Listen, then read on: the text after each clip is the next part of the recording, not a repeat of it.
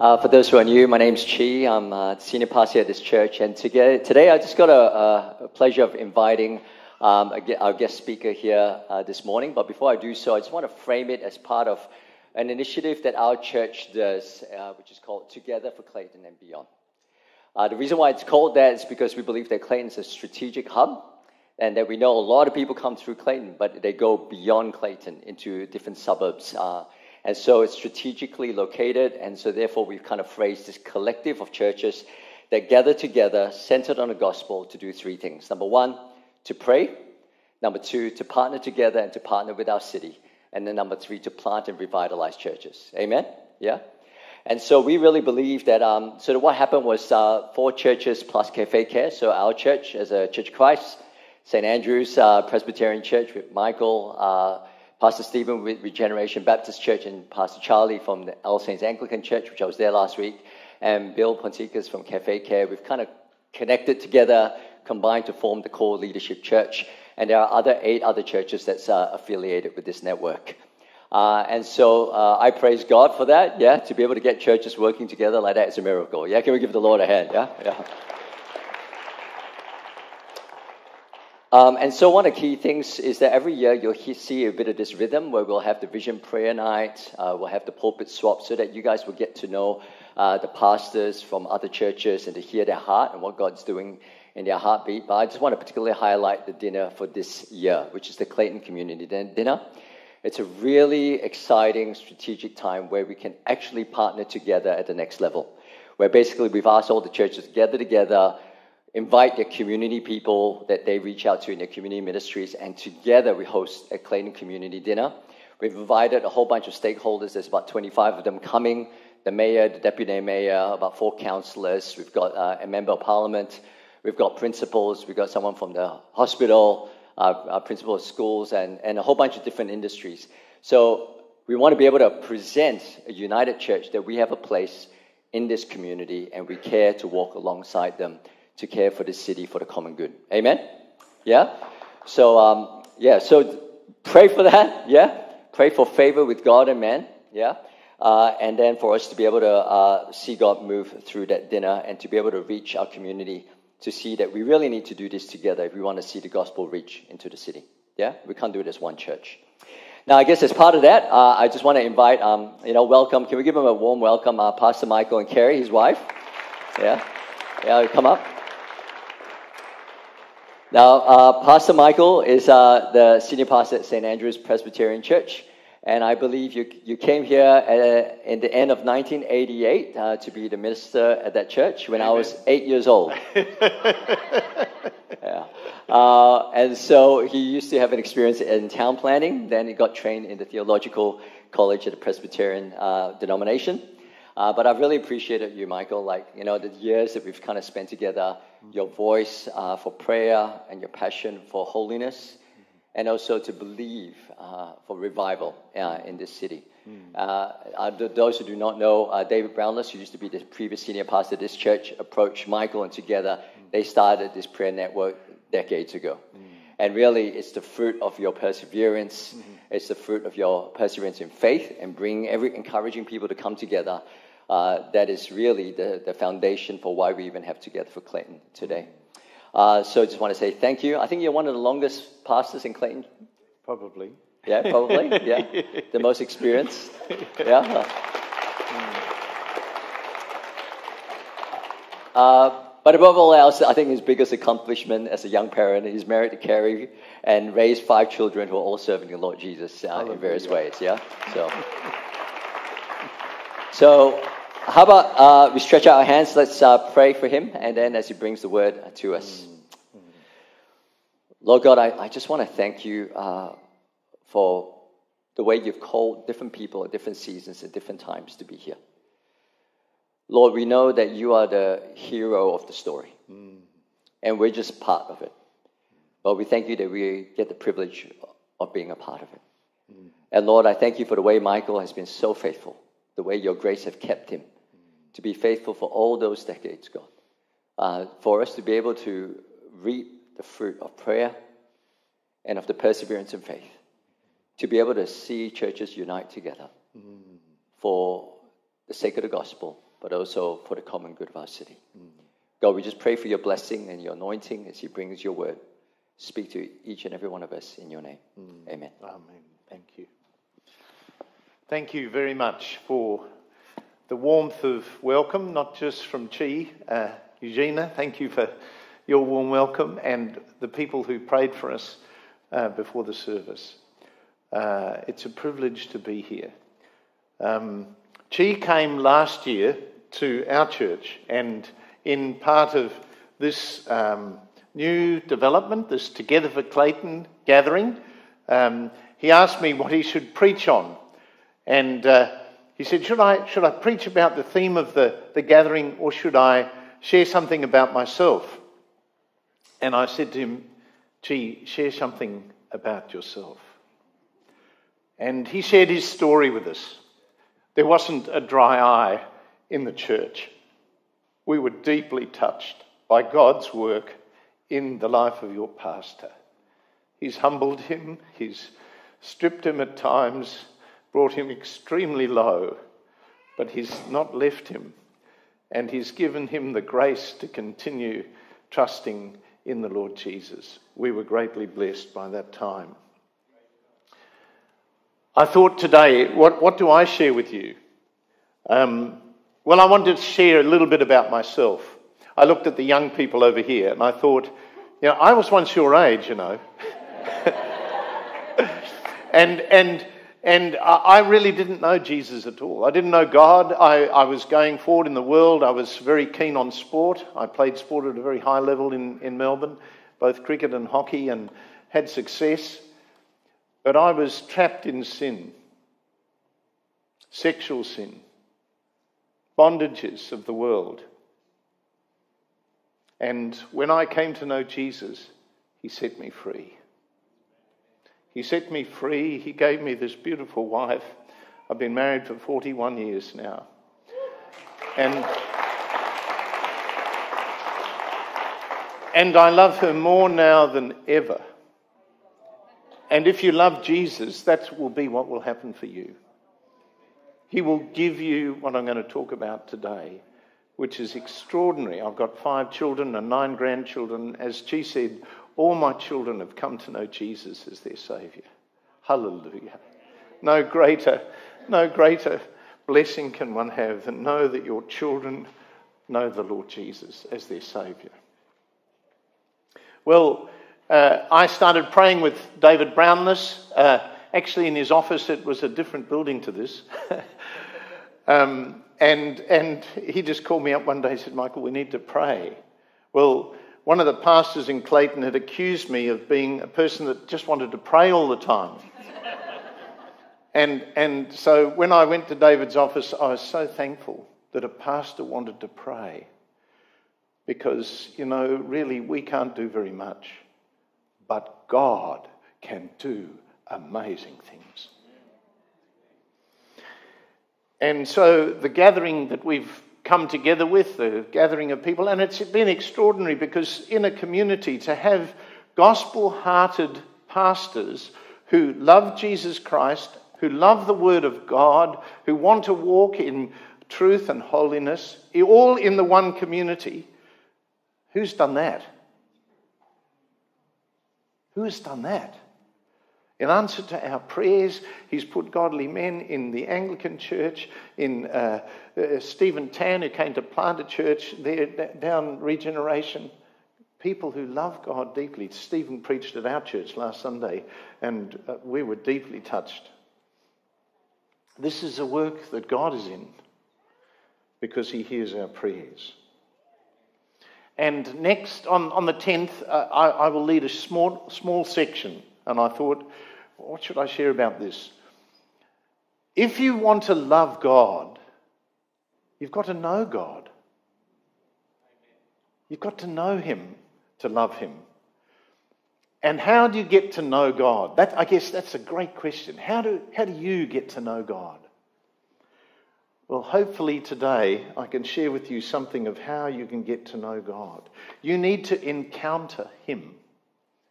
You need to encounter Him personally in your own life. As I said before to the young people, you know, I was trapped in sexual sin and all sorts of things that I was hiding until I was able to bring it out into the open and see what Jesus did for me on the cross of Calvary. He set me free.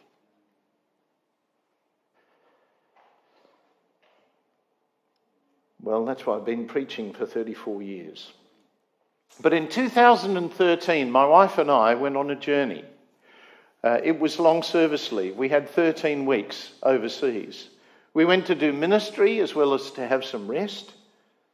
But before I went, I felt the Lord say to me, Michael, you need prayer. You need people to pray for you while you're overseas. You're going to be in settings. We were going to India, we we're going to South Sudan, we were going to Kenya and South Africa and Europe. And in all those places, we were going to do ministry of some kind. You need people to pray for you. So I sent out a hundred prayer letters.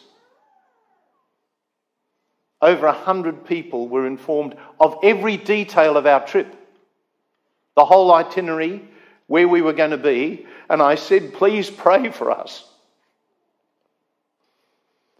There was some of the pastors here who were at the time were praying. Some of the ministers in my Presbyterian church were praying. My congregation was praying. My family was praying.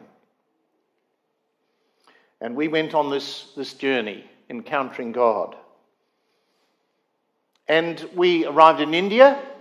Uh, I, was, uh, uh I was introduced to Indian food. I was introduced one night to uh, to a meal uh, in a Hindu home. They lavished us with Indian food, and I ate ravenously, including taking a drink called a cleansing drink. Little did I know what a cleansing drink actually does to you.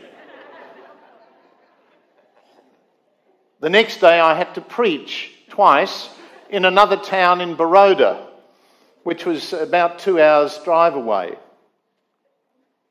And during the service, the second service, God said, I want you to change the message. I want you to preach about global warming. I want you to preach about the fire that is coming. You, you, if you're a Christian, you should not be surprised by global warming. The Bible says that all the elements are going to be consumed with fire. There's going to be global warming, all right. And we begin to start to see some of these taking place on the earth. There's going to be warming. And I felt God say, Remember who survived the fire in the Bible? Who was able to stand in the fire? Of course, Shadrach, Meshach, and Abednego, those three men in Babylon who were thrown into the fire. Why were they thrown into the fire? Because they refused to bow down to the world's agenda.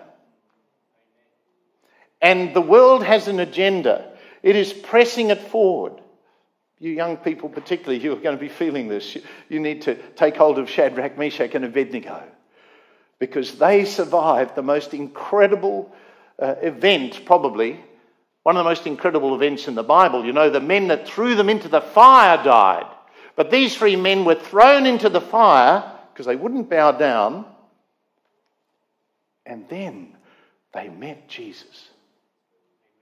Right there. He joined them in the fire. And not even one hair of their heads was singed. And Nebuchadnezzar, who'd lifted up this golden image, looked at these men and called them out and knew they worshipped the living God.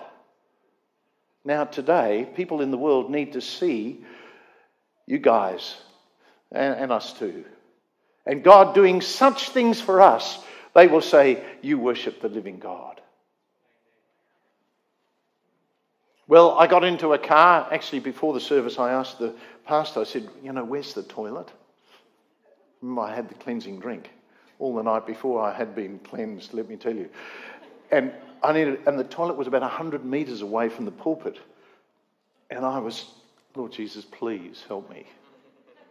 He sustained me all through that. Two services, the change of the message. I got into a car with my wife and our dear friend Alex Christian. Some of you may know Alex.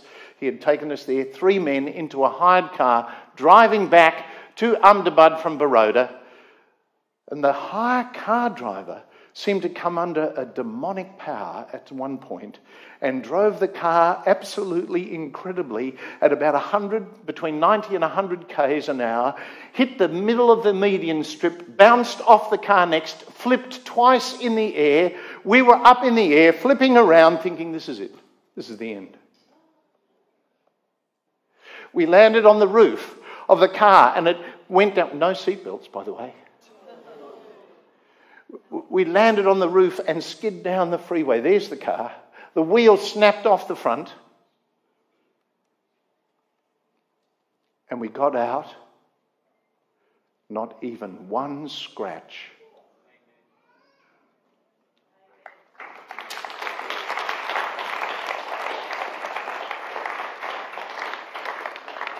Who was that?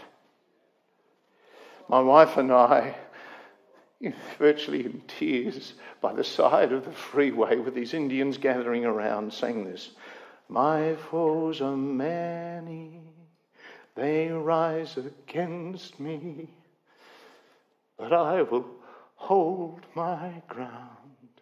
I will not fear the war, I will not fear the storm. My help is on the way. My help is on the way, oh my God, He will not delay.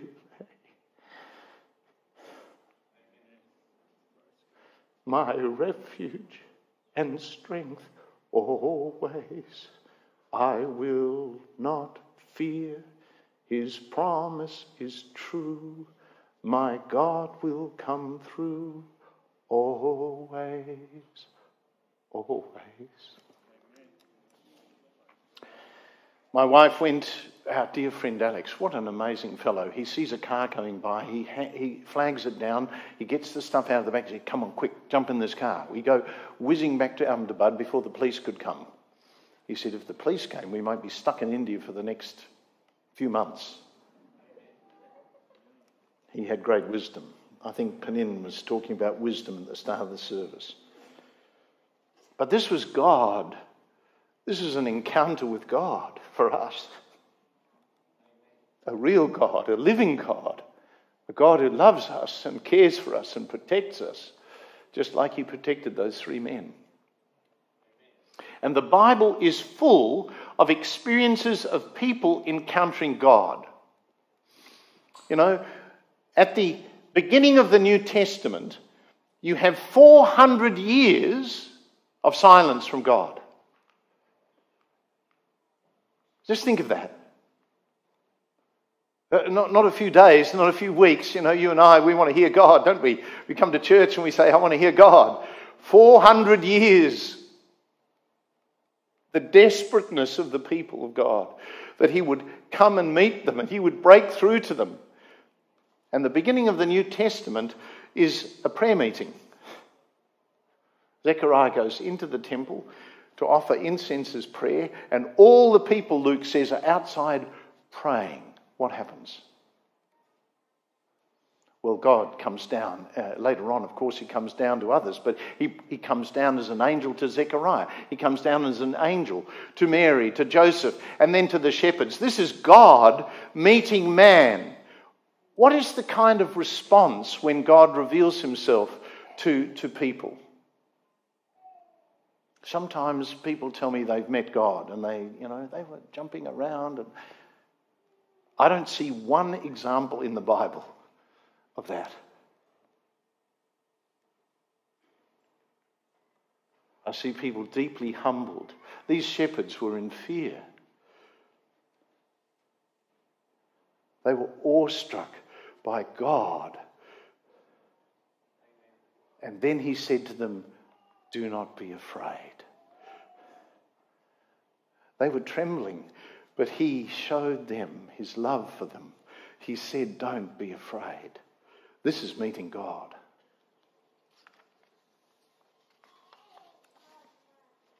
Then, when Jesus grows up and goes out in ministry, you know, here is the Holy One, the one who has no sin at all, the one whose heart is flowing out in love continually, all the time.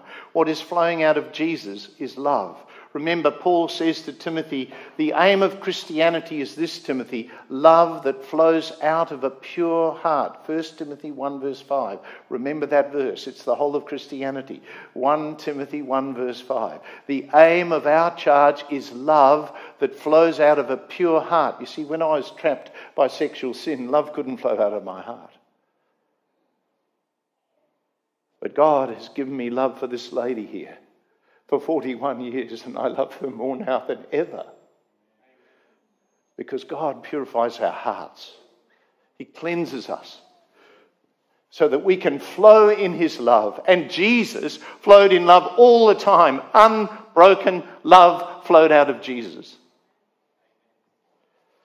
And there was a woman caught in adultery, just like me, who's thrust before him on the ground. She's full of shame and guilt, and she's, she's, she's knowing that her condemnation is death. She deserves to die. And everybody else is saying, Yeah, come on, throw the stone at her. And Jesus, you know, we hear the story he writes on the ground. She encounters him, holy God. But what does he say to her? After having challenged all her accusers, all the ones who pointed the finger at her.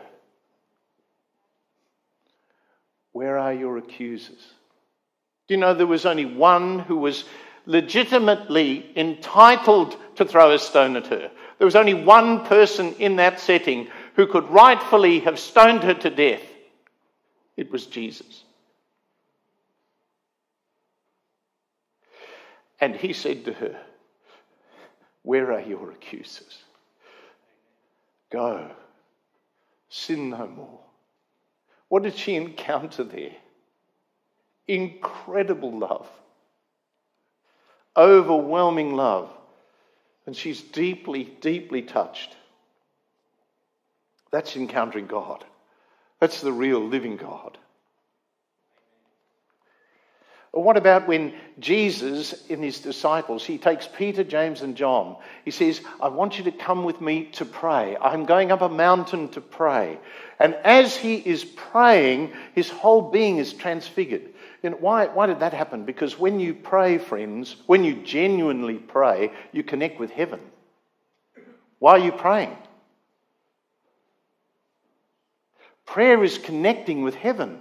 Jesus is connecting with heaven, and he is so connecting with heaven that his whole being is transformed. He is shining, and appearing next to him are Moses and Elijah. Can you imagine that? Peter, James, and John, Moses and Elijah. Wow, heaven is real. Hey, friends, heaven is real. Do you believe that? I hope you do, because you're going to need to. You're going to need to believe heaven is real.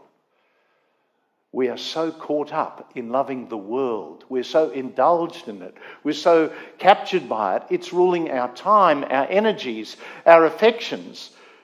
But God wants us to be heavenly minded. He wants us to capture what He has prepared for us. He wants us in this community as His people to be so caught up with heaven that others would know it. You know, when I came to Clayton, there were two things that absolutely broke my heart in the church. The first one was this God helps them who help themselves. That is a total lie. God helps those who cannot help themselves. And the other one was this oh, he's too heavenly minded to be any earthly good. Who was the most heavenly minded man who ever lived on earth? Jesus. Was he any earthly good? We, friends, are to be caught up into the heavenly places. And Peter, James, and John realized it was prayer that caught them up, or caught Jesus up with the heavenly places. Well, what about the man called Saul who was on the road to Damascus about to persecute other believers. What happened to him? He encountered the living God. The same Jesus who met the woman caught in adultery met Saul on the road to Damascus. He encountered God.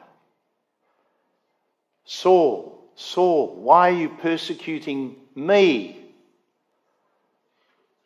Persecuting me? But I'm persecuting people. No, no, no, no. You're persecuting me.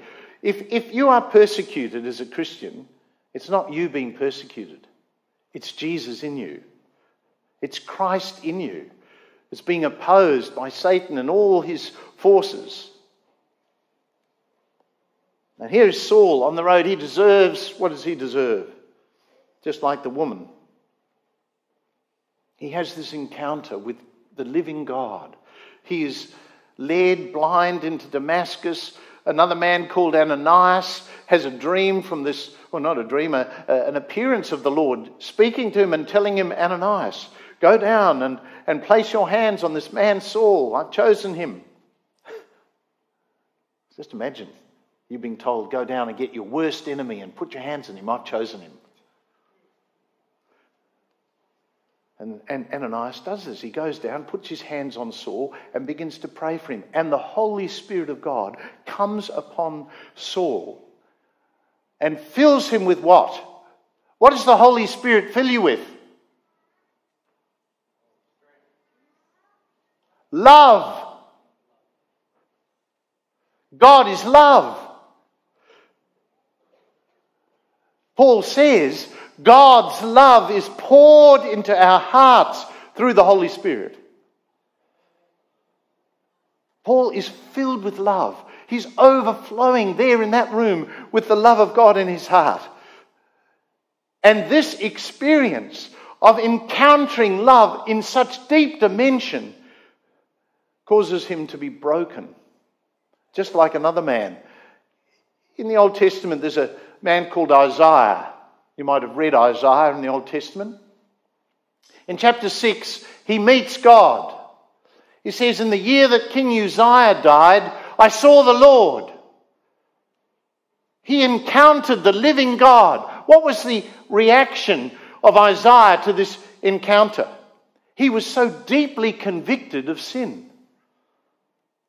Every word that came out of his mouth, he was conscious, had an impact on others around him.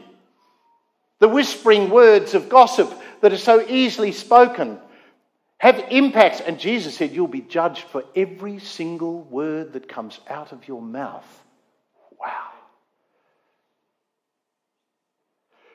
And this man, Isaiah, is suddenly aware of the holiness of God, and he is deeply convicted about things that he says with his mouth. But is he condemned? This is the difference. When you meet God, He doesn't condemn you, but He convicts you. The devil accuses you, condemns you, crushes you. God convicts you of your sin, and then He says, I'm here to cleanse you.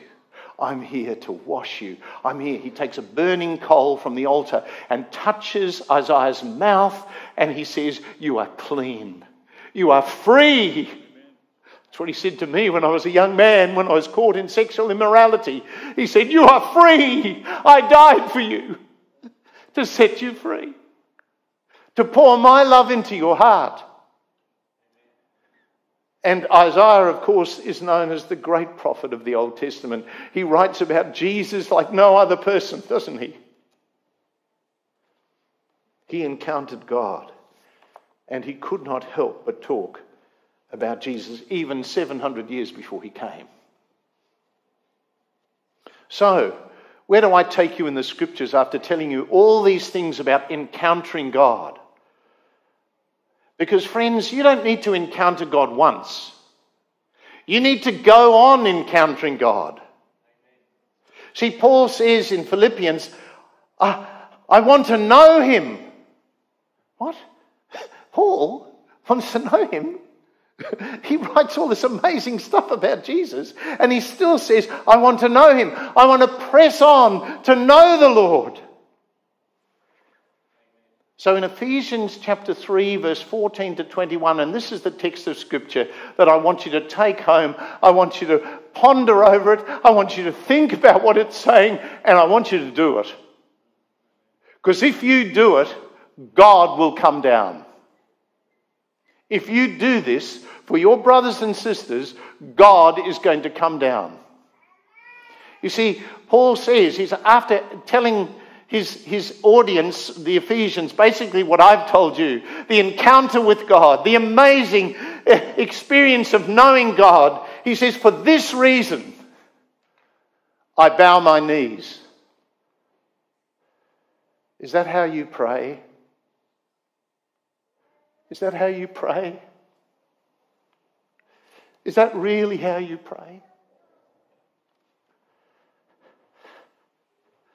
Is that really how you pray? In your heart?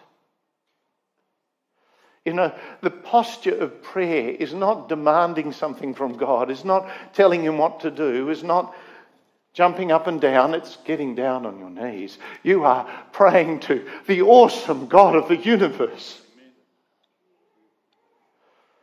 Now, of course, you don't have to do it physically, but sometimes it's helpful to do it physically. What's the posture of our hearts when we pray? Here's the Apostle Paul. He says, For this reason, because of this God, because of what he can do, I bow my knees before the Father.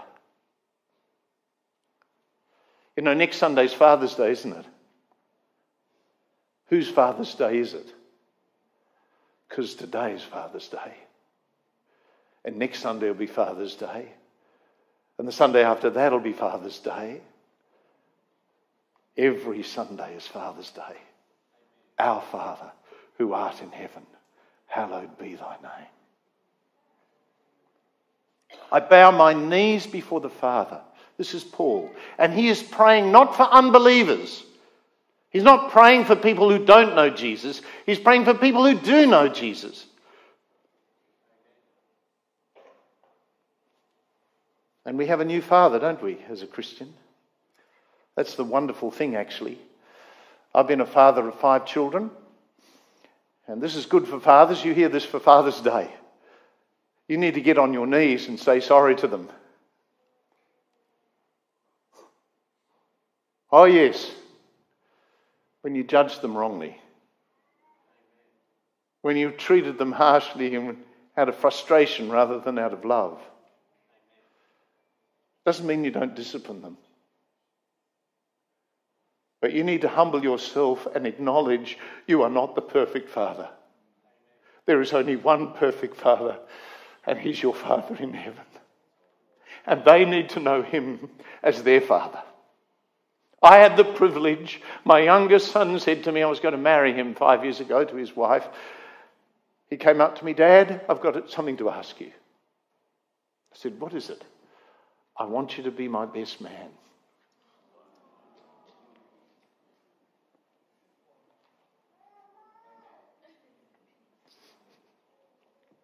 I thought, what? I'm meant to be marrying you. I had the privilege of being my youngest son's best man at his wedding. And he calls me bro.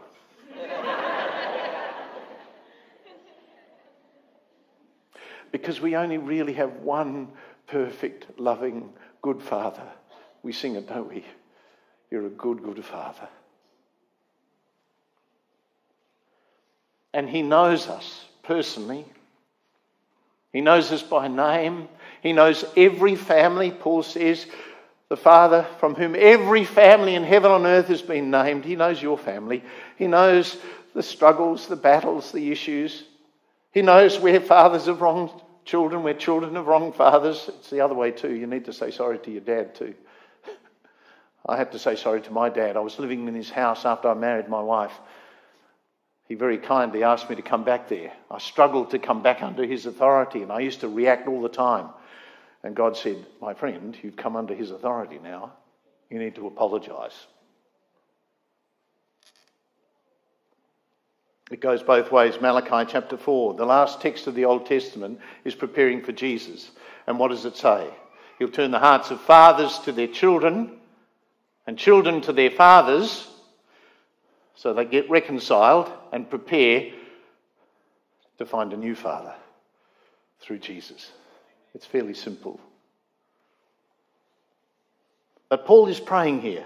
He prays to this father on his knees for his brothers and sisters that according to the riches of his glory, he may grant you to be strengthened.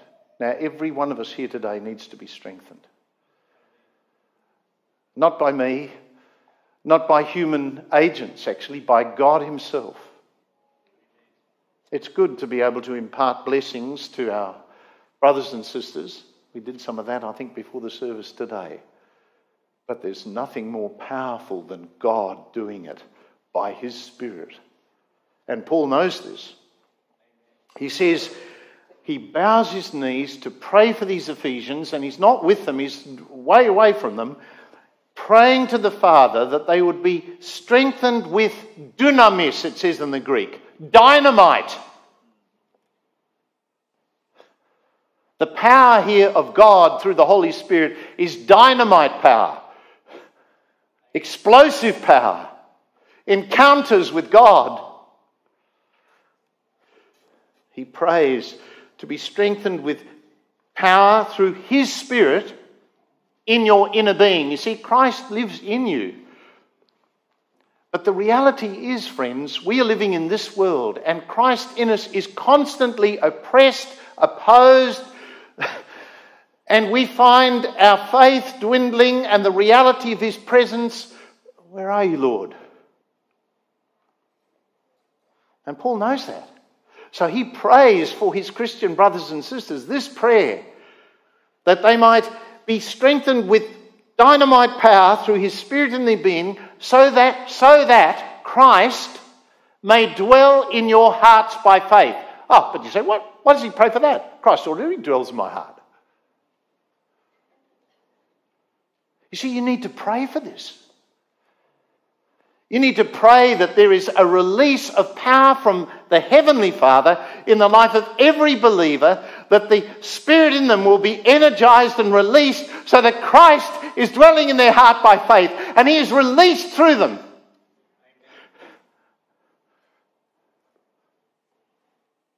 It's not a prayer for unbelievers, it's a prayer for Christians. Christ may dwell in your heart through faith, that you be rooted and grounded you know, the roots of our life draw on, on, on things. We can put our roots in the world, you know, with all of its activities. And I was mad keen on sport, and sport still has a dragging influence sometimes on me. You can go down into this, and the roots will sort of come into your being. And you'll end up affected by what you're drawing from the roots. But Paul is praying here that you be rooted and grounded in love. And this is not some, you know, soft. Uh, mushy love. This is the love of God. This is the powerful love that Isaiah experienced, that the woman caught in adultery experienced.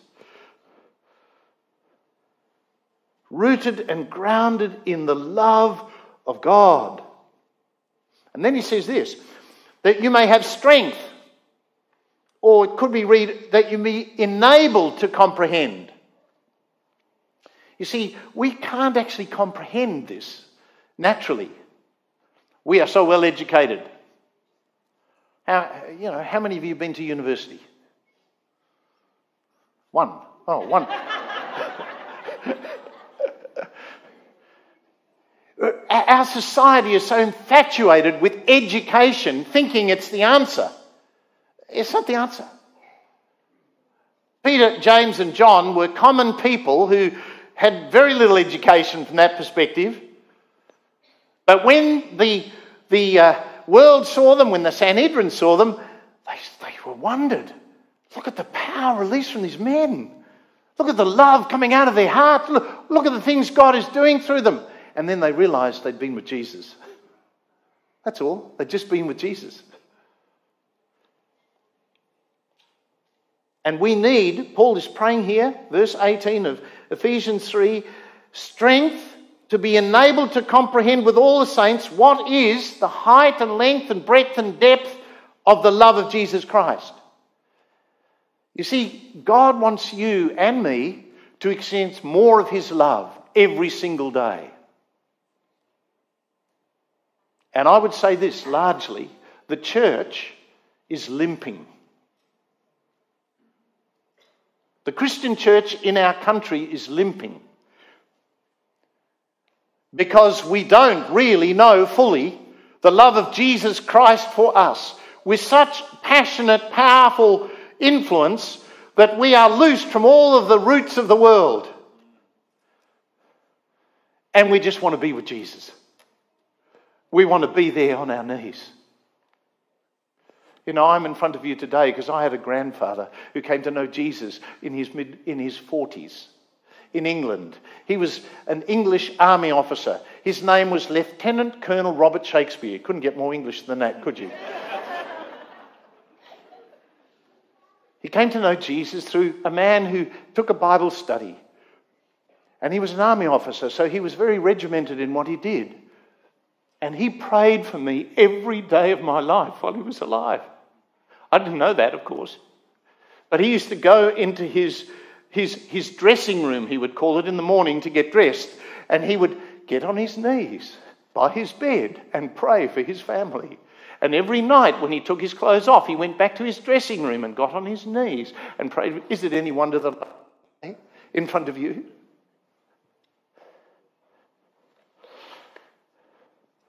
That's why my five children know Jesus too, because we prayed for them continually that they would encounter God, that they would know this Jesus Christ personally for themselves. And Paul is praying for this, not just the once off. This is people who already know the Lord Jesus, to be so moved on in their hearts by the Spirit of God that they would have power to comprehend with all the saints what is the height and length and depth and breadth of the love of Christ that then he says surpasses knowledge. You see, you can't go to university to get this. The only way you can get this is for people to pray for you to have this. For you to pray. That God will encounter you, you will encounter him. You know, there's a lovely line in an old movie called My Fair Lady. Some of us who have grey hair might remember that. Eliza Doolittle. She says to the professor, Don't talk of love, show me. And we can talk of love, we can talk about it all you like. But what people need to see is the reality of it in our lives. And we need God to bring that about. You can't do that yourself. Paul is so confident in God's character. He is so caught up in the reality of what God has done for him to transform his life, to save him from going the wrong direction altogether, forgiving him, cleansing him, and setting him out to share the love of Jesus Christ with people. And he ends this passage with the confidence. He says, He knows the one he is praying to. Now to him who's able to do far more abundantly than all that we ask or think, according to the power at work within us. God is able to do above what we're talking about today because he, He's God. But you need to pray. What did Jesus say the church should be? A house of preaching? A house of worshipping? A house of prayer. When we come back to the reality of what Jesus Christ wants his church to be, we will see God come down. We will see God powerfully released in the hearts of his people and in converting other people who don't know him at all because of his character. And then he ends with, To him be the glory. Let Jesus be truly glorified Well, you know, 13 weeks we spent overseas. The last three weeks of it we spent with my father and mother in their homelands of England and Denmark. On the final day of our time there in Copenhagen, it was raining most of the day. I went to Tivoli Gardens, a place I used to visit as a child. You know, it was a Tivoli Gardens is like a fun, uh, a very sophisticated Luna Park. I did some of the things I did as a child. It was a great joy. And then I wanted to get pommes frites and remoulade. That's chips and a, a lovely sauce. Something I had as a child. We hadn't been able to get it anywhere in Copenhagen. Then I went into a, a, a shop to buy some ties for my son. And ties like this, you know, not many of you are wearing ties today, but that's okay. Um, I went to buy some ties for my son, and I got talking to the man in this very sophisticated shop in Copenhagen.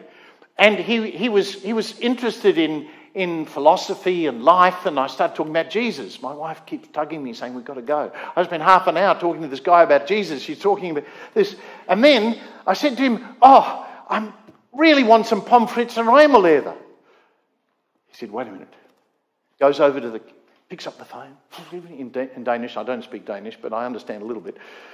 And he's talking to the restaurant upstairs in this, this sophisticated place to the, to the chef, telling about this customer in the store who wants pommes frites and remoulade. Well, he said, uh, go upstairs. It's all fixed.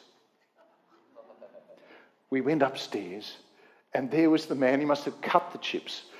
He, they were the most beautiful chips. He served two, two lots to us. We could virtually hardly eat it all. That's the God I worship. He does them and he cares about the little things. And then, on this rainy day, we go to Dyrehaven, which is a, a, a park, a, a massive park with deer, as you can see here. And we go with my parents to end the time my father used to love Dyrehaven too. And as we're there, the deer come from everywhere all around us. The sky breaks and the sun just begins to shine through. And my father, who was not really a born again Christian when I was growing up, he was a God fearing man. But over this trip, he asked me to pray every single day. And every single day, God did miracles for us. And on this day, there's my dad. He's looking into the heavens. He's just in awe of the God we worship. He's a God who hears and answers the prayers of his people. My brothers and sisters, pray for me. Pray for each other. Read Ephesians 3:14 to 21 and pray it every day for each other. You will see God move in your church. You'll see God move in your hearts. But pray it for us too, not just for you. I prayed this for my wife virtually every day. And the love of God has flowed out of her amazingly towards me. Let me pray. Loving Father, we thank you for your word.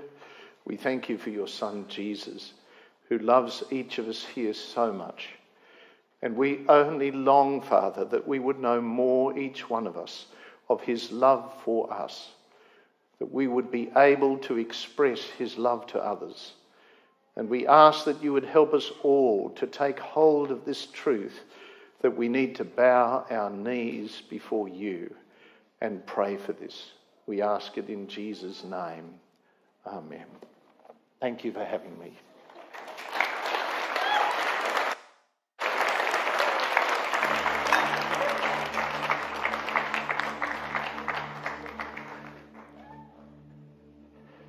Wasn't that good? Feel fed, right? You feel fed. You know, that's one of the things that I, I really love about the body of Christ. Um, you gain different aspects of Jesus. They cannot just be contained within one individual or one church. So, which means now I have to wear a tie. and then last week I had to wear a robe at the Anglican church, you know. But um, I just want to be able to um, call for a response. You know, we've been journeying through this for the last seven years. And we can have a whole bunch of mechanisms, we can have activities and strategies. But let's listen to what God has been doing in our church this year. If there's anything at all, you can feel that there's a life. But we all know that that life is not self generated. Using Pastor Michael's language, that life comes from heaven down to earth into your hearts. We can't manufacture that. But that is the only thing that can come from God. And what is it that makes the church unique and distinct? It's God. Amen? But God in us, but God through us. And that has always been the heartbeat of our vision to represent Jesus to everyone everywhere. But you are not Jesus. But Jesus is in you. But it all has to start not with knowledge, not like you said, just with education, as important as that is, but out of intimacy, encounters with the living God, the Holy Spirit in and through your life. Can I hear an amen? Not a one time encounter, not a 20 years ago type encounter, but an everyday, weekly encounter where we pursue God. We position ourselves humbly before Him and say, God, I need an encounter with you. An encounter to which people will look upon and go, surely they have been with Jesus. And that is my encouragement to all of us. Have we all been with Jesus? Will we continue to be with Jesus? In whatever highs and lows that you have been, He is with you. Will you be with Him? Can I hear an amen? And so, my encouragement, I believe that, that we need to respond in some way. Maybe we can all rise to our feet. I just want to invite the prayer team here. I believe that God would have encountered some of us here this morning. Whether it be an issue that you want to unroot yourself from the things of the world and to be heavenly minded again. Whether it is because you and I know we've been plagued with sin and God wants to set us free. Amen? Whether or not it is to go, look, we, we just need to humble ourselves and maybe it's got to do with fathering and and being able to bow down our knee and say to our sons and go, I'm sorry for the way I was harsh towards you. You can now start calling me bro. Bro, bro. That's a, a bit of a repentance rewiring there as an Asian dad, right? That, that can be respectful, bro, right? But I just really feel that we need to respond in some ways, okay? And I believe you know that too. So, just really quickly, just before I pray and close, I also want to bring an announcement for those who've been here for a while. Um, Ray Thorpe, who used to be a member of our church, has been with us for decades. Uh, we just found out um, that he passed away uh, last night. Um, so we will inform everyone uh, on social media or whatever through some channels around when his celebration service will be. But our heart goes out to you, Robert.